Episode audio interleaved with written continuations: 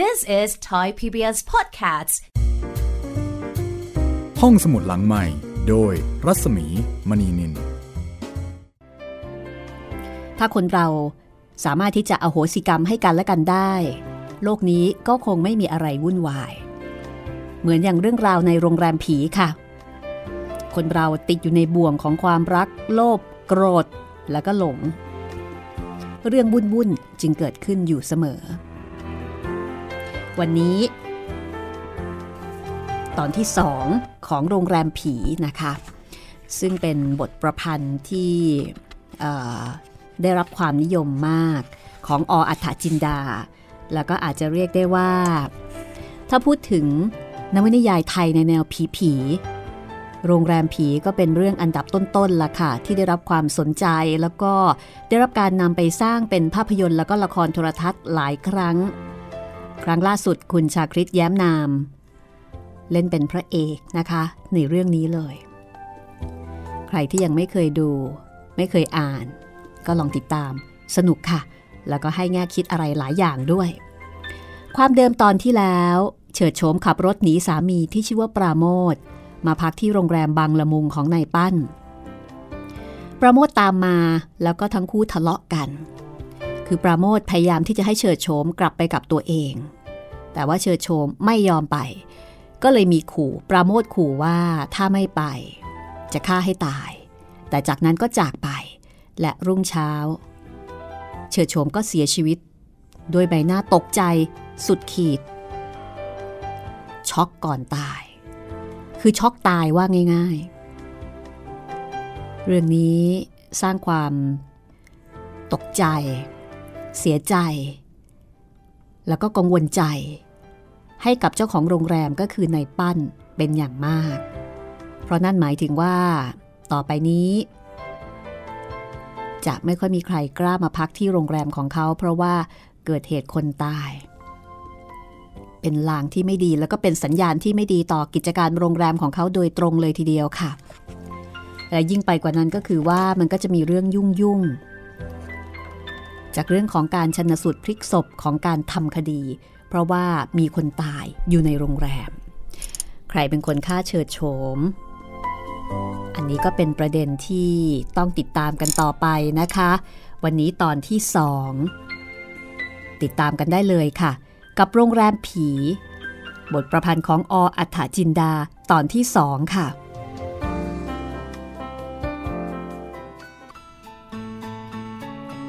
อีกชั่วโมงหนึ่งต่อมา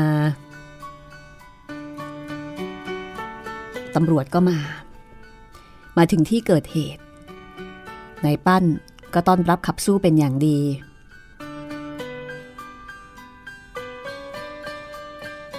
ดูเหมือนว่าความคิดของนายปั้น อยู่ที่ผู้กำกับคนนี้คนเดียวเท่านั้นที่จะสามารถทำให้เหตุการณ์ครั้งนี้บรรเทาเบาบางลงได้บ้าง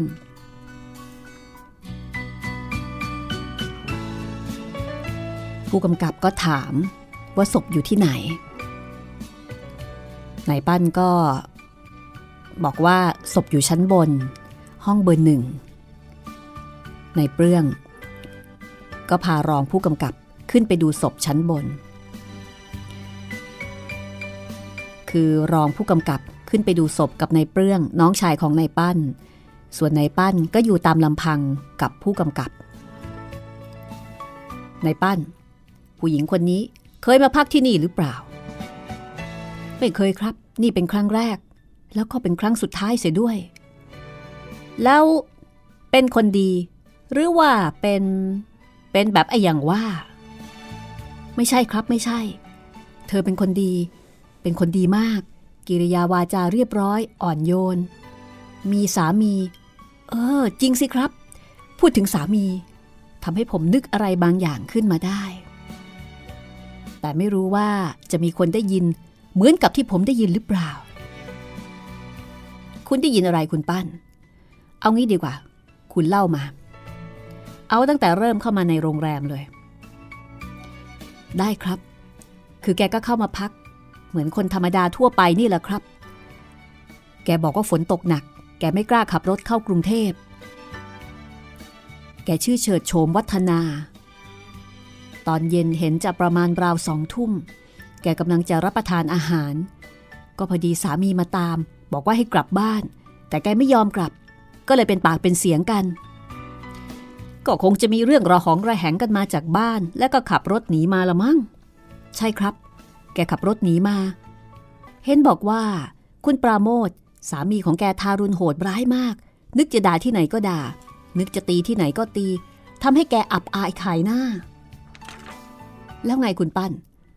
เอาสั้นๆ เนื้อเนื้อน้ำน้ำก็เททิ้งซะบ้าง คือ ตอนหลัง สามีแกดื่มเหล้าแล้วก็จะทำร้ายแก ผมก็เข้าห้ามไว้ แต่อีตอนที่จะไป สามีแกบอกว่า สามีแกบอกว่า ถ้าไม่กลับ แกจะฆ่าซะ หรือยังไงนี่แหละครับ มันก็ทำนองนั้นแหละ ผู้กำกับมองในปั้นด้วยความสนใจ คือสนใจต่อถ้อยคำที่นายปั้นได้เล่าให้ฟัง ถึงความอาฆาตมาตร้ายของนายปราโมทสามีผู้ตายนายตำรวจยื่นหน้าเข้าไปใกล้ผู้จัดการโรงแรม แล้วก็ถามอย่างเอาใจใส่และหนักแน่นว่า คุณสังเกตหรือเปล่า ว่านายคนนั้นพูดจริงหรือว่าขู่ เอ อีตอนนั้นผมก็ไม่ทันได้สังเกตว่าเขาจะเอาจริงหรือว่าแค่ขู่ แต่เท่าที่ได้ยินจากคุณเฉิดโฉม แกบอกว่าสามีคนนี้ของแก ใจคอโหดร้าย เขาอาจจะเอาจริงก็ได้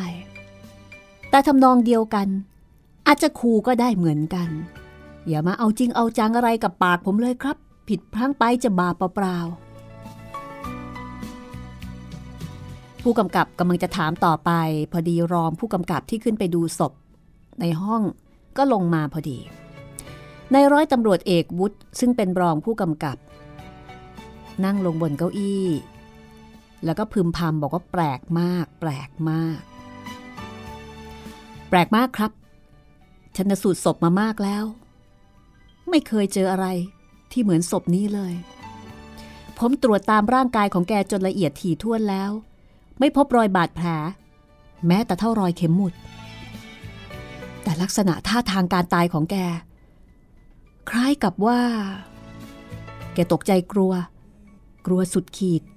จนหัวใจหยุดเต้น คุณตรวจละเอียดแน่นอนแล้วนะ ที่คออาจจะมีรอยถูกบีบ หรือว่าถูกเชือกรัด ที่ปากอาจจะมีรอยไหม้เกรียม แสดงว่าถูกบังคับให้กินยาพิษ หรือว่าริ้วรอยตามใบหน้า ที่จมูกปาก ซึ่งอาจสันนิษฐานได้ว่า แกอาจจะถูกอุดปาก อุดจมูก จนหายใจไม่ออก รองผู้กำกับก็ยืนยันอีกครั้งหนึ่งว่า ตรวจดูอย่างละเอียดถี่ถ้วนแล้วตำรวจที่ไปด้วย ก็ช่วยกันดู แต่ไม่พบร่องรอยอะไรเลย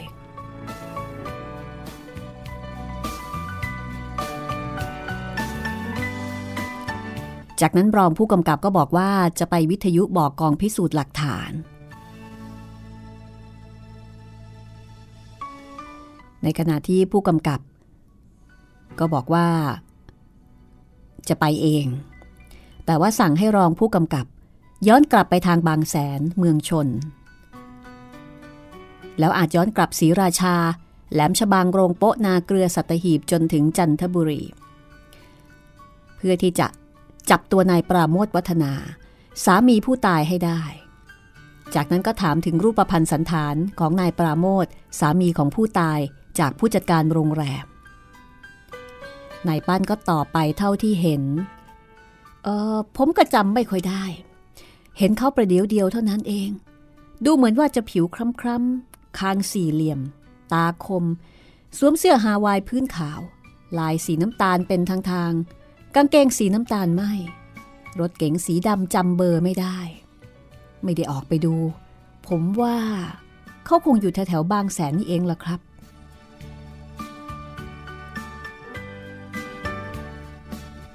จากนั้น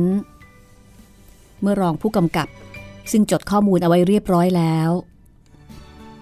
แล้วก็ไปปฏิบัติหน้าที่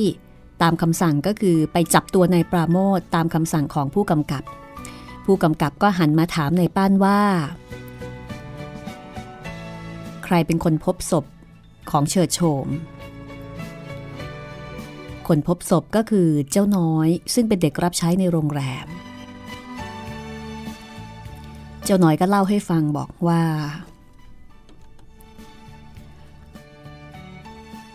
คือมันอย่างนี้ครับ คุณผู้หญิงนั่น แกสั่งให้ผมปลุกตอนย่ำรุ่ง แกบอกว่าแกจะรีบไป พอไปถึง ผมก็เคาะประตู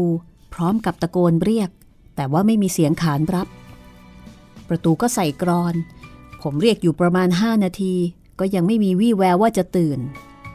ผมกลัวว่าจะสาย ก็เลยปีนเข้าทางประตูเฉลียง พอเข้าไปในห้อง ก็เห็นแกตายเหมือนอย่างที่เห็นกันนี่แหละครับ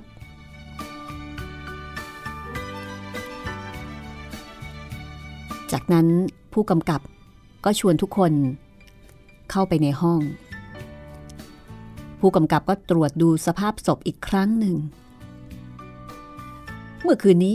ใครเข้ามาในห้องนี้เป็นคนสุดท้าย เออผมเองครับ ตอนไฟดับ ผมเอาเทียนมาให้แก ตอนนั้นแกตกอกตกใจมาก แกคงจะกลัวอยู่แล้ว ผู้กำกับ ก้มลงตรวจพรมสีแดงที่ปูพื้นห้อง สักครู่ก็เงยหน้าขึ้นถามนายปั้นว่า ที่นี่มีใครขาเสียบ้าง ผมหมายถึงคนขาพิการ ขาหักขาเป๋ขาขยเยกอะไรเทือกนั้น เอ ไม่เห็นมีนะครับ เห็นขาดีๆกันทุกคน เออท่านผู้กำกับสงสัยอะไรเลยครับ ไม่มีก็ช่างเถอะ แต่ว่าคนที่เข้ามาทำให้คุณเฉิดโฉมขาดใจตาย ต้องมาจากข้างนอก อะไรนะครับ หมายความว่า คนที่ฆ่าคุณเฉิดโฉม เป็นคนที่มาจากข้างนอกเลยครับ ในเรื่องรองผู้จัดการถามด้วยความสนใจ ผู้กำกับตอบว่า เขาอาจจะเป็นคนในนี้ แต่มาจากข้างนอก เพียงแต่ว่า ยังไม่ทันได้ลงมือ คุณเฉิดโฉมก็ชิงขาดใจตายซะก่อน แกอาจจะตกใจ กลัวรูปร่างลักษณะของคนคนนั้น หรือไม่ก็กลัวอาวุธที่มันถืออยู่ในมือ เช่นมีดปลายแหลมหอกดาบปืนอะไรทำนองนั้น ซึ่งอาวุธเหล่านั้นอาจจะทำให้แกถูกฆ่าตายอย่างทรมาน แกเกิดความหวาดกลัว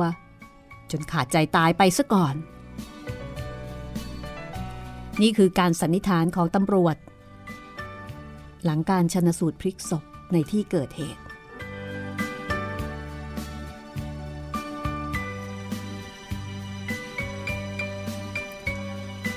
จากนั้น เหตุการณ์ที่โรงแรมบางละมุง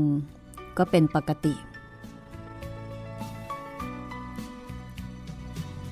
ยังไม่สามารถจับตัวปราโมทสามีเฉิดโฉม ซึ่งเป็นผู้ต้องสงสัยว่าจะเป็นคนร้ายฆ่าภรรยาของตัวเองได้ คือยังจับไม่ได้ ในขณะที่โรงแรมของนายปั้น ตอนนี้แทบจะกลายเป็นโรงแรมร้าง นับจากวันเกิดเหตุ ไม่มีคนมาพักตากอากาศกันเลยคำวันหนึ่งนายปั้นกับครอบครัว มีในเปลื้องน้องชาย ปริญญาลูกชาย และลูกสาวปัทมา ก็ใช้โต๊ะอาหารเป็นโต๊ะประชุม หาข้อสรุปว่าจะทำอย่างไรที่จะทำให้กิจการเนี่ยกลับมาดีเหมือนเดิม ปริญญาซึ่งเป็นลูกชาย ก็เสนอให้เปลี่ยนชื่อนายปั้นก็บอกว่า แต่ถ้าเปลี่ยนชื่อแล้ว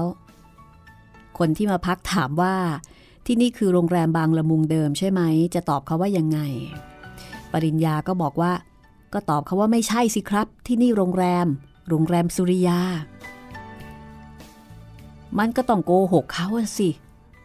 มันก็ต้องโกหกกันบ้างแหละครับ คุณพ่อ ถ้าหากเถนตรงนักก็ต้องชนต้นตาลตาย เราจะเอาเงินที่ไหนมาจ่ายคนงาน เพื่อซื้อน้ำมันสำหรับเครื่องกำเนิดไฟฟ้า แล้วก็อาหารการกินจิปาถะ เดี๋ยวนี้ก็เห็นเห็นกันอยู่ว่า ไม่มีใครมาพักที่นี่เลยสักคนเดียว ทันใดนั้นเอง ในขณะที่ทุกคนกำลังประชุมกัน ก็มีเสียงร้องมาจากทางหน้าประตูว่า มีสิทำไมจะไม่มี ชายคนหนึ่งร่างล่ำสัน ใบหน้าแสดงว่ามีเชื้อจีน หิ้วกระเป๋าเดินหัวร่อร่าเข้ามาอย่างชอบอกชอบใจ อ้าว เสียเพ่ง นึกว่าใคร พักนี้หายไปนานไม่เห็นมาพัก เชิญเชิญเชิญตามสบาย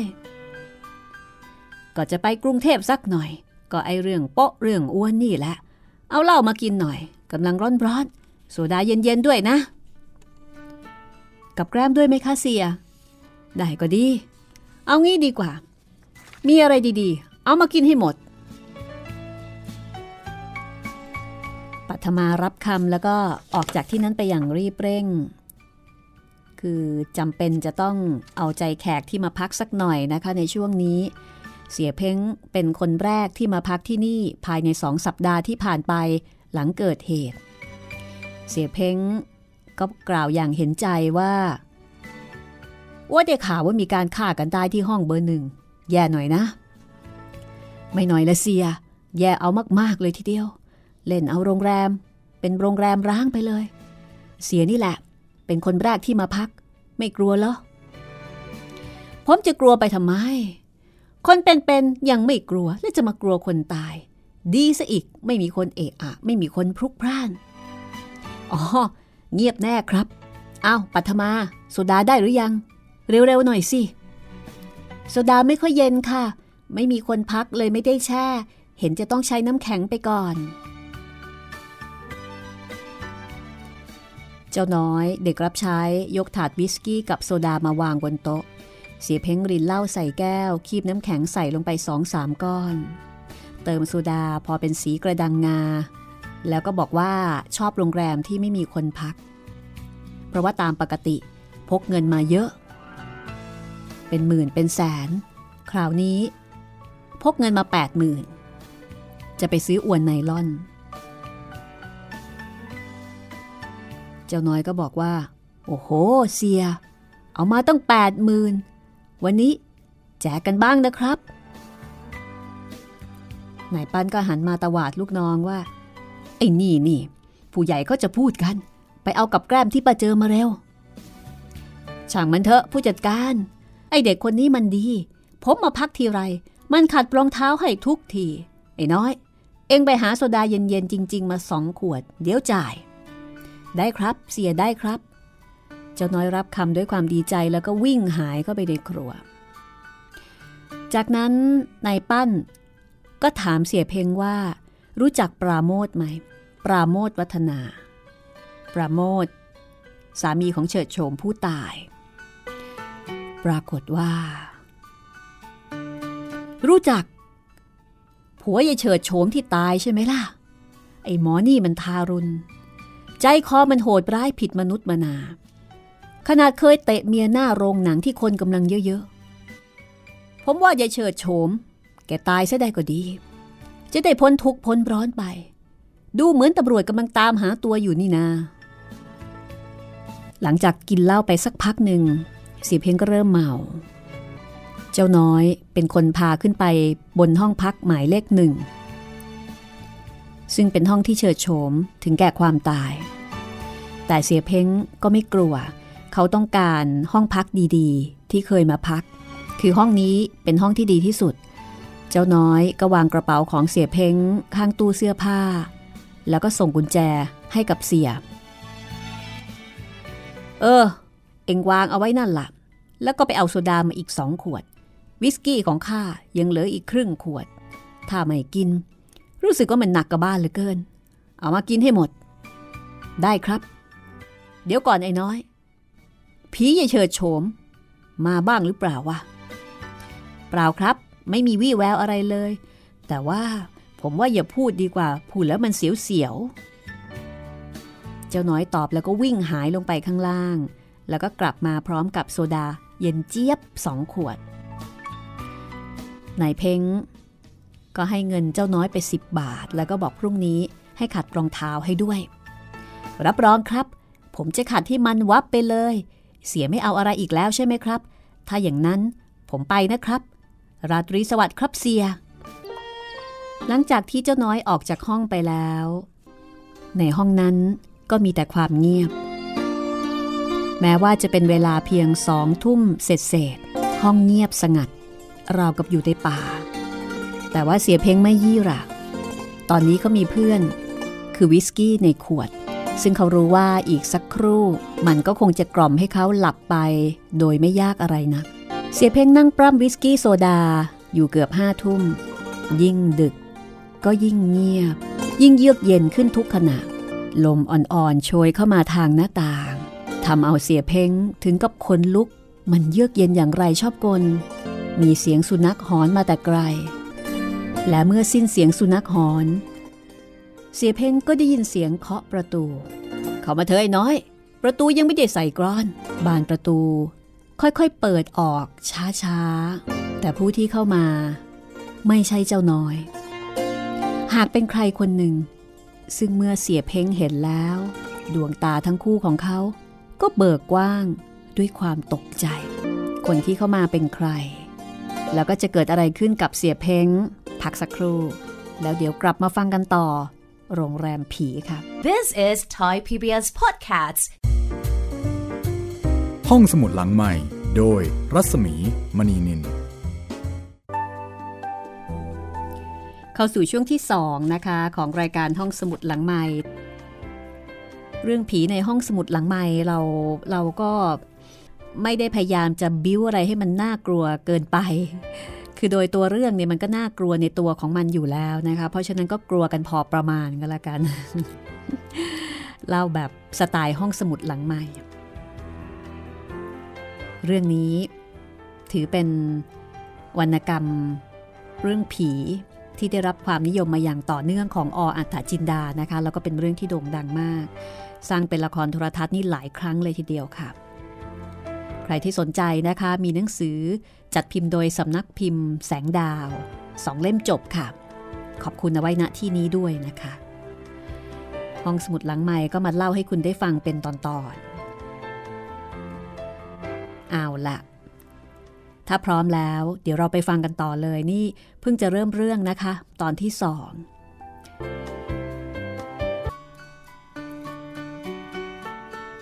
เช้าวันนั้น เจ้าน้อยก็วิ่งหน้าตาตื่น ตะโกนเข้ามาในห้อง ผู้จัดการครับ ผู้จัดการ ตื่นเถอะครับ ผู้จัดการ อะไรไอ้น้อย เรียกทียิบ จนหายใจหายคอไม่ทัน มีอะไร เสียครับ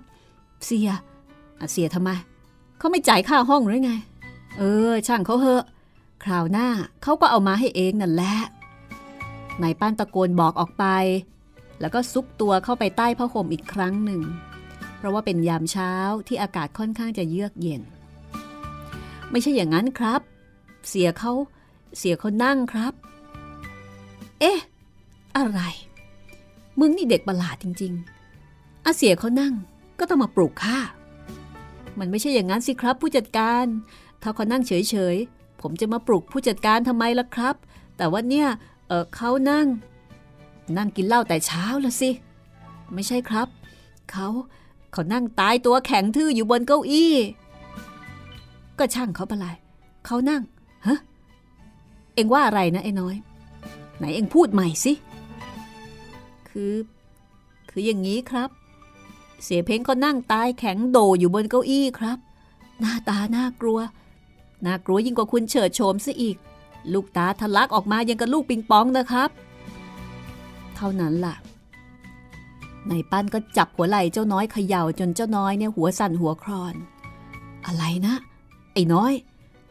นี่ตายอีกแล้วเหรอ จากนั้นผู้จัดการโรงแรมก็ออกวิ่งนำหน้าเจ้าน้อยไปที่ห้องหมายเลขหนึ่ง ที่นั่น ร่างอันปราศจากชีวิตของเสียเพ้ง นั่งตัวแข็งอยู่บนเก้าอี้ มดกำลังขึ้นเริ่มขึ้นตา คือตายมาสักพักหนึ่งแล้วนายปั้นผู้จัดการโรงแรม มองดูร่างอันปราศจากชีวิตของเสียเพ้ง ด้วยความตกตะลึงพึงเพลิด ทุกครั้งที่มีการตายเกิดขึ้น นั่นหมายถึงหายนะที่ทับถมเข้ามาในความเป็นอยู่ของครอบครัว เขาเงยหน้าขึ้นมองน้องชายในเปรื่องเปรื่อง นี่มันเห็นโรงแรมของเรา เป็นตะแลงแกงสำหรับฆ่าคนไปซะแล้วหรือไงนี่ นั่นสิพี่ ไม่รู้ว่ามันถึงคราวเคราะห์อะไร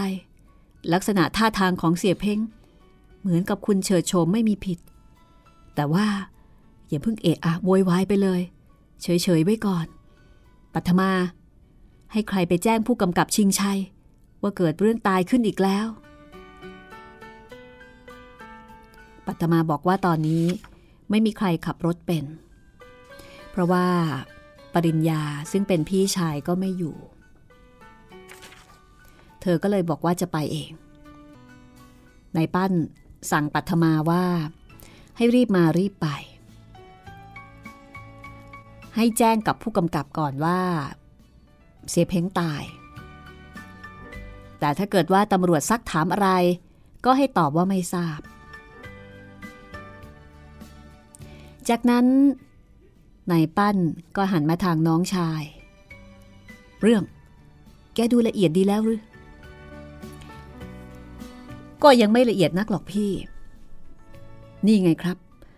ลักษณะเดียวกันทุกอย่าง ตาเหลือกถลน ปากอ้าแบะเบี้ยว คล้ายกำลังจะร้องตะโกน ขวดเหล้ายังกำแน่นอยู่ในมือ ซึ่งอยู่ในท่าที่กำลังจะรินเหล้าแสดงว่าหัวใจเกิดช็อกขึ้นทันที ระงับความกลัวเอาไว้ไม่ได้ แล้วก็เกิดอาการเกร็งโถเอ้ย เมื่อเย็นนี่ยังคุยกันสนุกสนานเฮฮา เช้าขึ้นก็ตายซะแล้ว น่าอเนจอนาถจริง ๆ ไอ้คุยเย็นตายเช้า มันไม่สำคัญหรอกพี่ มันสำคัญอยู่ที่ว่าทำไมถึงได้ตาย แล้วเราก็ต้องหาทางป้องกันทำไมอย่างนั้น เราก็ต้องปิดโรงแรม เพราะว่าคงไม่มีใครมาพักแน่ ใครจะกล้าเข้ามาเสี่ยงชีวิต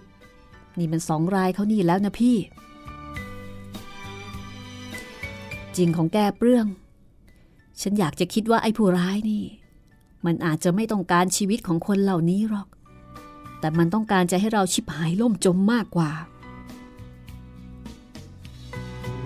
ในเปลื้องตบขา แสดงความเห็นด้วยแหมพี่ปันคิดเหมือนผมเลยทีเดียว มันจะต้องมีใครคนหนึ่งที่เกลียดเราจนเข้ากระดูกดำถึงได้กล้าเสี่ยงมาทำแบบนี้ เพราะถ้ามันพลาด มันก็ติดตาราง อย่างน้อยก็ตลอดชีวิต หรือไม่ก็ยิงเป้าไปเลย แต่ถ้ามันไม่พลาด เราก็เจ๊งไง แต่พี่สงสัยว่ามันทำยังไง คนถึงได้ตกใจจนช็อกตายได้ เสียเพ่งไม่ใช่คนกลัวผี ถ้าไม่อย่างนั้น มันคงไม่กล้านอนในห้องนี้ ถ้าหากเป็นผีก็จะต้องเป็นผีที่บาปหนัก มาจากนรก เป็นอสุรกายที่มีไฟลุกอยู่บนหัว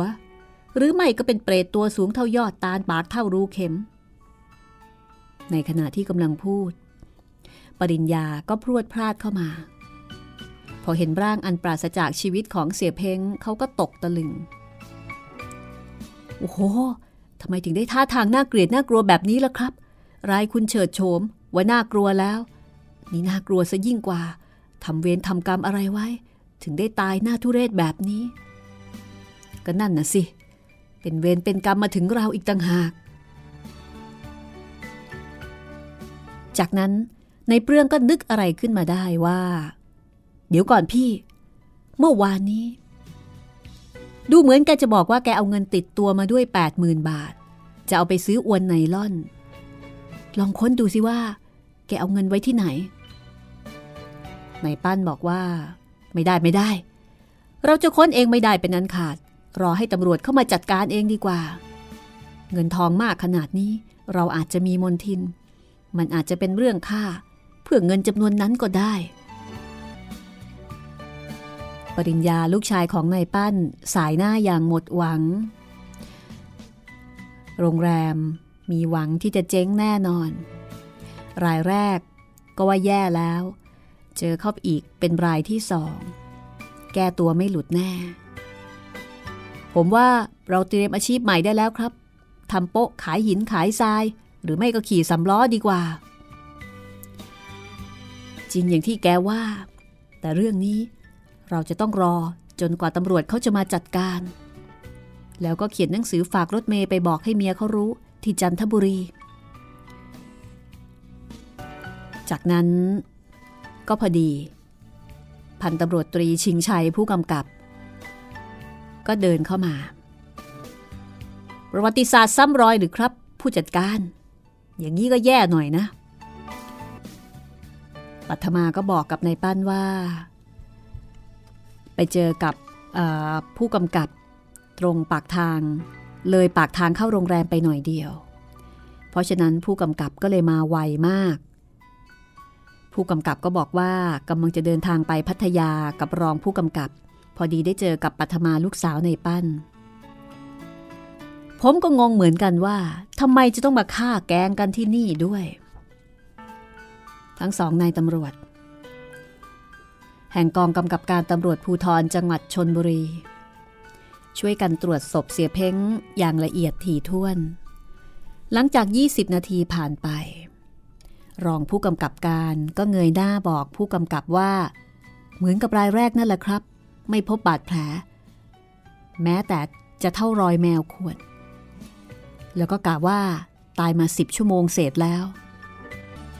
จากนั้นก็มีการสอบสวนหาข้อมูลนะคะ เสียนี่มาพักตั้งแต่เมื่อไหร่ เมื่อเย็นวานนี้ครับ แล้วมาจากไหน มาจากจันทบุรี แกบอกว่าจะไปซื้ออวนไนล่อนที่กรุงเทพ ถ้าเช่นนั้นก็คงจะมีเงินติดตัวมา เพราะว่าอวนไนล่อน ราคาไม่ใช่ร้อยสองร้อยใช่ครับ แกบอกว่าแกเอาติดตัวมาแปดหมื่นแต่ผมไม่เห็นเงิน เห็นแต่แกบอก ผู้กำกับก็เพิ่มความสนใจ เดี๋ยวก่อน เงินยังอยู่หรือเปล่า รองบุตรดูแล้วหรือยัง เงินอยู่ในตัวหรือเปล่า รองวุฒบอกว่า ที่ตัวของเสียเพ้งไม่มีอะไรติดตัวอยู่เลย นอกจากเสื้อกางเกงที่สวมอยู่ นายปั้นก็ชี้ไปที่กระเป๋าเดินทางของเสียเพ้งที่วางอยู่ข้างเตียงนอน ถ้าอย่างนั้น ก็น่าจะอยู่ในกระเป๋านั่นแหละครับ กระเป๋าของแกอยู่ที่ข้างเตียงนั่น รองผู้กำกับก็ลงมือตรวจค้นในกระเป๋า แต่ปรากฏว่าในกระเป๋าก็ไม่มีอะไร นอกจากสัมภาระส่วนตัว เสื้อผ้าสองสามชุด เอกสารภาษาจีน หวี น้ำมันใส่ผมมิดโกน รองเท้าเอ่อถุงเท้าเก่าๆ อีกสองคู่ แค่นั้น ทีนี้รองผู้กำกับ ก็เลยค้นไปถึงใต้หมอน ใต้ที่นอน ในลิ้นชักตู้ กระทั่งทุกคนทุกแห่ง แต่ก็ไม่เจอธนบัตรอะไรเลย แม้แต่ใบเดียว ในกระเป๋าสำหรับใส่ธนบัตรใบเล็กซึ่งพบอยู่ในกระเป๋าเสื้อเชิ้ตตัวที่เสียเพ้งสวมอยู่ ก็มีแต่ใบขับขี่รถยนต์ มีเศษสตางค์อยู่แค่ 75 สตางค์เท่านั้น รองผู้กำกับสายหน้า ไม่มีครับ ไม่มีแน่ ๆ ไม่ทราบว่าแกเอาไปไว้ที่ไหน งั้นก็คงหาย ใครเป็นคนพบศพคนแรก ไอ้น้อยครับ ผู้กำกับหัวเราะก่อนจะบอกว่า แหม ไอ้เจ้าเด็กนี่สวยจริง ๆ เกิดเรื่องทีไร มันจะต้องพบก่อนเขาทุกที จากนั้น ผู้กำกับก้มลงดูที่พรมปูพื้น นั่งลงพิจารณาอยู่สักครู่ ก็ร้องบอกรองผู้กำกับว่า รอง ดูนี่สิ รอยเท้าเปื้อนทราย เหมือนกับรายแรก ผู้กำกับชิงชัยชี้ให้รองวุฒิดูรอยเท้าซึ่งคล้ายกับได้เหยียบพ้นทรายมา แล้วก็ขึ้นมาเดินบนพรมอีกหลายต่อหลายแห่ง คราวแรก ผมไม่ได้บอก ราะว่าอาจจะไม่แน่ แล้วก็ไม่จำเป็นต้องบอก รอยเท้านี้เป็นรอยเท้าของคนพิการ หรือขาเสียขาหักขาเป๋อะไรทำนองนั้น จะเห็นได้ชัดว่า เมื่อเหยียบลงบนพื้นนี่ จะหนักข้างหนึ่งเบาข้างหนึ่งผมจำได้ว่า เมื่อคราวคุณเฉิดโฉม ผมเคยถามคุณปั้น ว่ามีคนขาเสียบ้างไหม แล้วคุณก็บอกว่าไม่มี ก็มันไม่มีจริง ๆ นี่ครับ พวกเราก็ขาดีๆกันทั้งนั้น แม้แต่พวกคนงานคนใช้คนครัว ก็ล้วนแต่ขาดีๆ ไม่มีใครขาเป๋แม้แต่คนเดียว ถ้างั้น หมายความว่า คนร้ายที่เข้ามาทำให้เสียเพ้ง หรือว่าคุณเฉิดโฉมช็อกตาย จะต้องเป็นคนขาพิการ รองบุตรพูดอย่างใช้ความคิด เดินไปที่กระเป๋าเดินทางของเสียเพ้ง ลงมือค้นอีกสักพัก ก็เงยหน้ารายงานผู้กำกับว่า ผมรับรองครับ เงินไม่มีแน่ ถ้าแกเอาไว้ห้องนี้ ผมจะต้องพบ นอกจากแกจะเอาไปไว้ที่อื่น ไม่ใช่ห้องนี้ เอาละเป็นอันว่า คนร้ายเอาเงินไปแน่ รองวุฒิคุณกลับไปที่กองกำกับการ วิทยุบอกกองพิสูจน์หลักฐานว่าเกิดเรื่องอีกแล้ว เฮ้อนี่ผมชักอายๆนะเนี่ย เรื่องเก่ายังไม่ทันจะได้ตัว ก็มาเกิดเรื่องใหม่อีกแล้ว แต่จะทำไงได้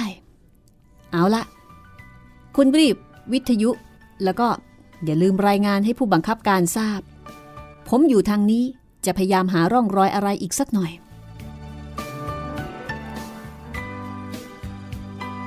ผู้กำกับพยักหน้าเรียกในปั้น ให้ออกมาที่เฉลียงห้อง มองออกไปทางทะเลที่ไกลสุดลูกหูลูกตา คล้ายกับจะระบายความหนักอกหนักใจให้ล่องลอยไปกับพื้นน้ำอันกว้างใหญ่ไพศาลนั้น ที่นี่ขอเย็นหน่อย